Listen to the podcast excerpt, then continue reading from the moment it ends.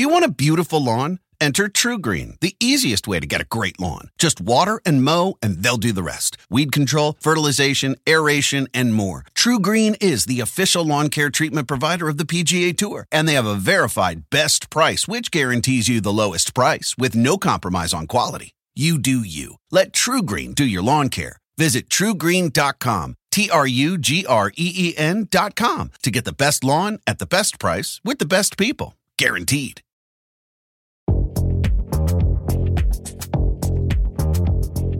Hey everyone, we're bringing you another bonus episode today.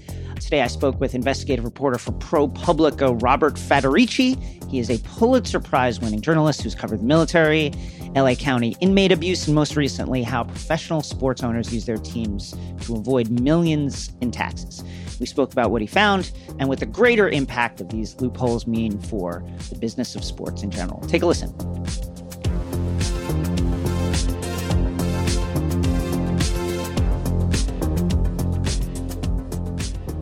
Robert, you include in your uh, really eye opening piece uh, a quote uh, from former Cleveland Indians and later Chicago White Sox owner Bill Veeck, who said, Look, we play the Star Spangled Banner before every game. You want us to pay income taxes too? Uh, Veeck, you credit um, with uh, being the innovator in this uh, particular space. Could you talk us through how uh, Veeck's innovations in terms of uh, uh, tax.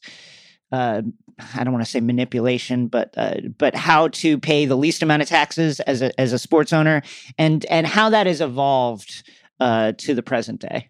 Yeah, so he he's sort of considered the trailblazer, but um, the the way it works now, there have been several evolutions. But essentially, let's say you buy a sports team for two billion dollars over the course of the next 15 years, you can write off that $2 billion from your taxes. So, what that means is, you know, you could potentially be uh, profitable, right? Your team could be profitable and you could report to the IRS that you're actually losing money, which means not only do you not have to pay taxes on the money you make from the team, but you can also can- cancel out money that you're making from other ventures uh, and not pay taxes on that either.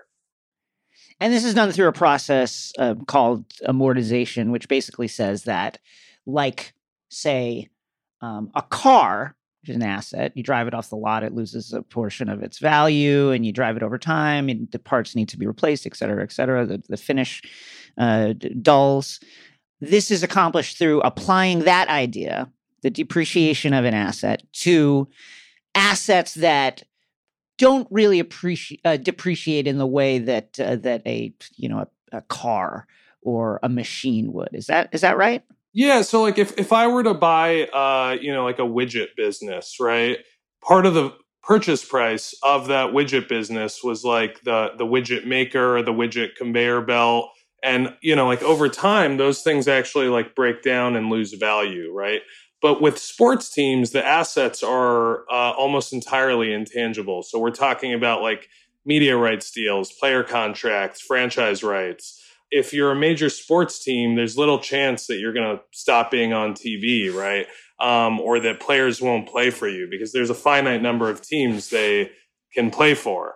Um, so not only do these assets typically not lose value, they sort of automatically regenerate and typically gain in value. Um, but nonetheless, you're able to sort of write them off uh, as if they're worthless. How was this accomplished? What was at uh, I, you know obviously this this the argument uh, would have been had to sports teams owners excuse me would have made this argument hey we have these assets they depreciate um, to Congress to lawmakers to the people who designed the tax code and this was accepted how how what was the argument they used and how how did that happen like how is how is it decided that these are that these are assets like any other asset? It didn't always work this way. You know previously the irs uh, and the law required you know these sports teams to actually only write off things you know assets that they could argue uh, really had a definable lifespan and were actually losing value. But in 2004 congress basically sort of like opened up the doors to them amortizing uh, all sorts of assets, even assets that weren't losing value. Um, and that bill uh, was signed into law actually by George W. Bush, who himself um, was previously a sports team owner.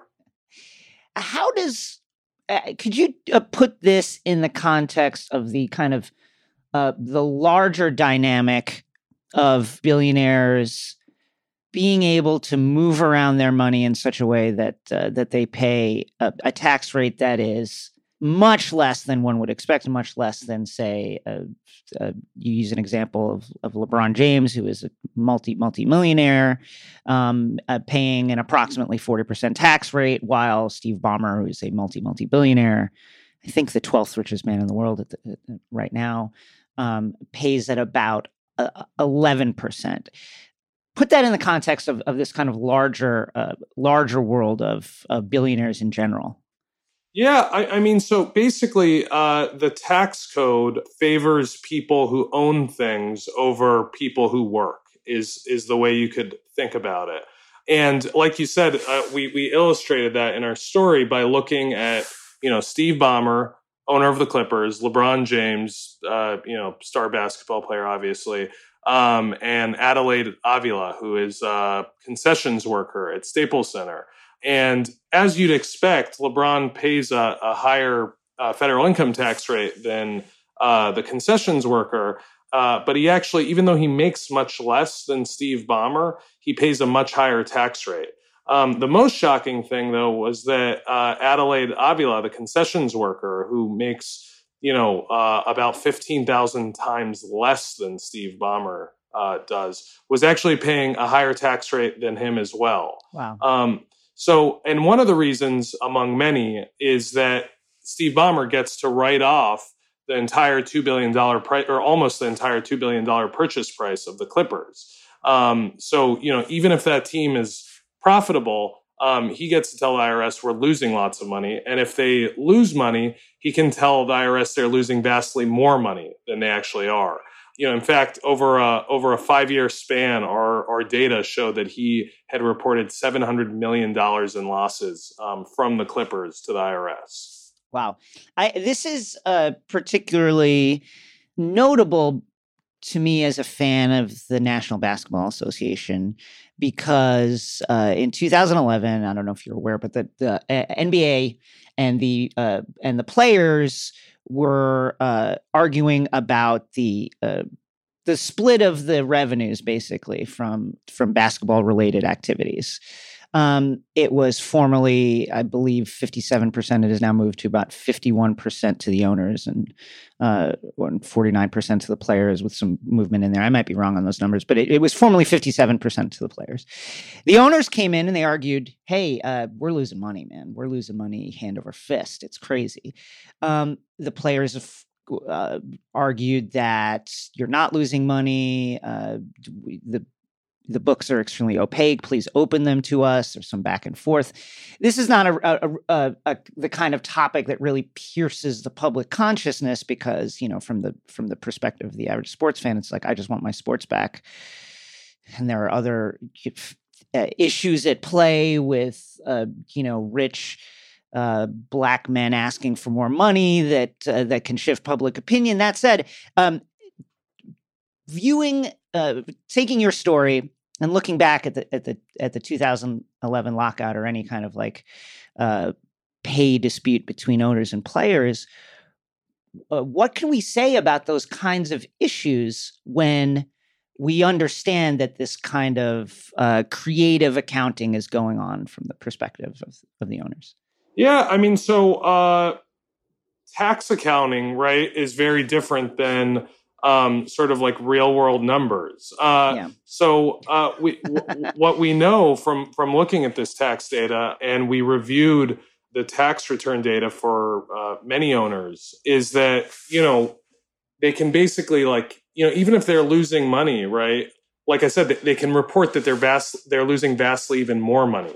And what that does, right, is that allows them, like let's say they're a sports team owner, but then they're also you know, they have, uh, I don't know, just making something up like a massive shipping business, right? Like they, they can then cancel out a lot of the money they're making from that other business using these losses from the sports team and overall pay le- much less in taxes you know I, am not sure that the players unions are taking that you know that incredible tax advantage into account when they have these negotiations so basically what that tells you is you know even when a sports team owner is losing money that's not entirely a bad thing. There are still financial advantages that come with with owning that team. Uh, the response from uh, the spokespeople for the owners who are quoted in your piece uh, is is in line with the response with these kind of stories outside of the sports world, whether it's uh, Jeff Bezos or Steve Ballmer in regards to the Clippers, and it's often something along the lines of we follow the law, we pay the amount of taxes as mandated by the law, um, and we respect, you know, the the tax code of the United States of America. Um, I find that an unfortunately compelling argument because that is what the rules say how does this change? Obviously, I think public opinion would play play a huge role, and maybe you see some the, the the, beginnings of the strands of the kind of of, of public opinion shift that might um, that might signal uh, tax reform in the future, whether it's uh, sports or or the world in general. But how does how does one how does one uh, change this? And if you know, uh, w- and what are the kind of forces that uh, people that are interested in in reforming our tax code might might face in as they try to take this on? Yeah, well, uh, I mean, you know, you you mentioned the responses from the owners. Like one, one of the most aggressive and animated responses came for the from the lawyer for Dan Gilbert, owner of the Cleveland Cavs. Shocking. Um, and, uh, and and and what what they were arguing was uh, without this tax benefit uh, amortization, you know, the whole it would be you know it would be fatal to the American economy. Yes. Uh, uh the whole economy would collapse, right? And then the counterpoint to that is not you know it wasn't always this way. In fact, very recently it wasn't this way, and you could not write off assets that weren't actually losing value, and the American economy survived. Um, so, uh, you know, there, there are these very sort of uh, forceful counter arguments that the people who enjoy these benefits and their representatives make about the sort of wider consequences that would come by taking these benefits away from them. And it, and it wouldn't just be uh, these wealthy team owners who'd be hurt, but, you know, the impact would be much larger uh, and hit more people than just them.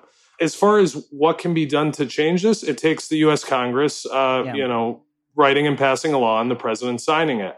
We have not seen any movement um, on, uh, you know, of, of at least yet, uh, you know, of Congress being interested in changing um, the rules around how businesses are able to take these write-offs. So, uh, at, at, least at the current moment, I, I don't see this changing. Though, again, uh, it could, and it has been different in the past. Right. I I often think of the um, uh, the kind of like mafia trope of you know nice family be a shame if anything happened to it. You know nice economy be a shame if anything happened to it is is uh, very often the response whether it's like you know international hedge funds or or or uh, sports team owners. But i i i guess how did that uh, and then finally you know last question. You mentioned this this was different in the past the tax code has changed quite a bit. It, it there was once a, a time, uh, you know, Teddy Roosevelt was the president when uh, it seemed like people in the country was kind of primed up for taking on uh, the wealthy and the kind of privileges that they enjoyed and clawing those things back in a decades long struggle that um, uh, that seems like it's uh, definitely shifted towards uh, the more powerful. Like what why did it shift away from this kind of like antagonism towards people who were once termed robber barons and are now kind of uh, you know held up as as by and large the ideals that everyone should aspire to? We should all aspire to be as successful as as, as jeff bezos you know? Well i mean one one of the significant changes right is over time, there there's been sort of this uh, you know demonization of the IRS uh, and funding from Congress that's been withheld, and and what you see is that the IRS over time is far less frequently um, scrutinizing the tax returns of wealthy people um, and just sort of just don't have um, the staffing and know-how to uh, do so like they did in the past. And uh, the the latest development on you know like the the reform front from the Biden administration and Congress is that there was some talk that the IRS was going to get new funding, and the thinking is you know for for every dollar you fund the IRS, you know you get multiples of uh, added tax revenue that sort of pays for itself. It looks like, at least the most recent reporting, is that that's off the table. So you know the the entity that's sort of tasked with being the watchdog for you know sort of abuses in general and uh, you know illegal tax evasion in general is slowly getting weaker and weaker and weaker, um, and it doesn't look like that's going to change at least not now, um, despite there being uh, you know sort of a, a, a, push to do so and you know administration that seemed you know open to doing so um, when it first started out. So, uh, you know, h- how does this change moving forward? You know, I I, I don't know. Um, like I said, it wasn't always this way. Uh, Robert, uh, thank you. Finally, uh, do you who do you root for? You are you following any sports yourself? Yeah, I actually I, I root for the Clippers. Um, so uh, yeah, um, so it was it was a very interesting reporting experience for me to to be uh, you know closely looking at their finances and their owner and you know uh, uh it, it's it's an unfortunate life choice I made to be a Clippers fan, but uh, here I am. Uh, one more question. I just, uh, you know, it's like it, it strikes me that like when you have these kind of like rules that are easily manipulatable in any kind of system. Uh, for instance, the NBA uh, free agency is currently going on, and uh, teams are not supposed to contact players until the moratorium lifts. But the speed with which contracts and deals are announced minutes after the moratorium lifts strongly suggests that teams are talking to play. You know, contracts don't just ninety page contracts don't just appear. You know, in five minutes uh, strongly suggests that people are, are, are talking, and you can't actually compete unless you unless you do that. Is it?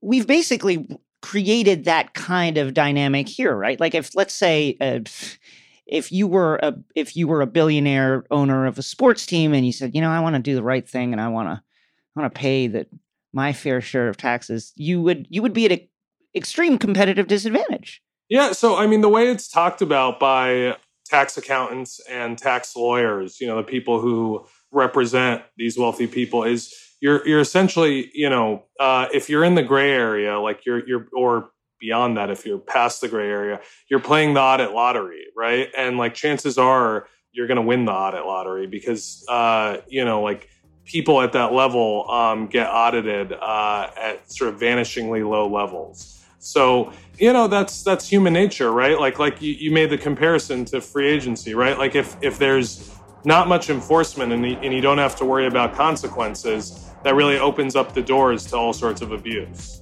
He's an investigative reporter for ProPublica. Please support his work and more journalism like this at ProPublica.org. Robert, thanks so much for joining me on Takeline. Thanks so much, Jason.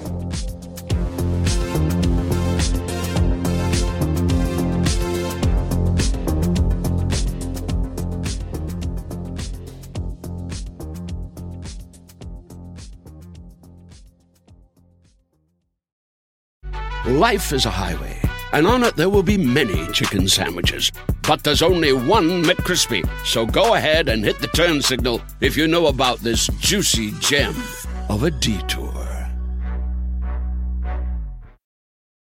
One, two, three, four. Those are numbers. But you already knew that. If you want to know what number you're going to pay each month for your car, use Kelley Blue Book My Wallet on Auto Trader. They're really good at numbers. Auto Trader.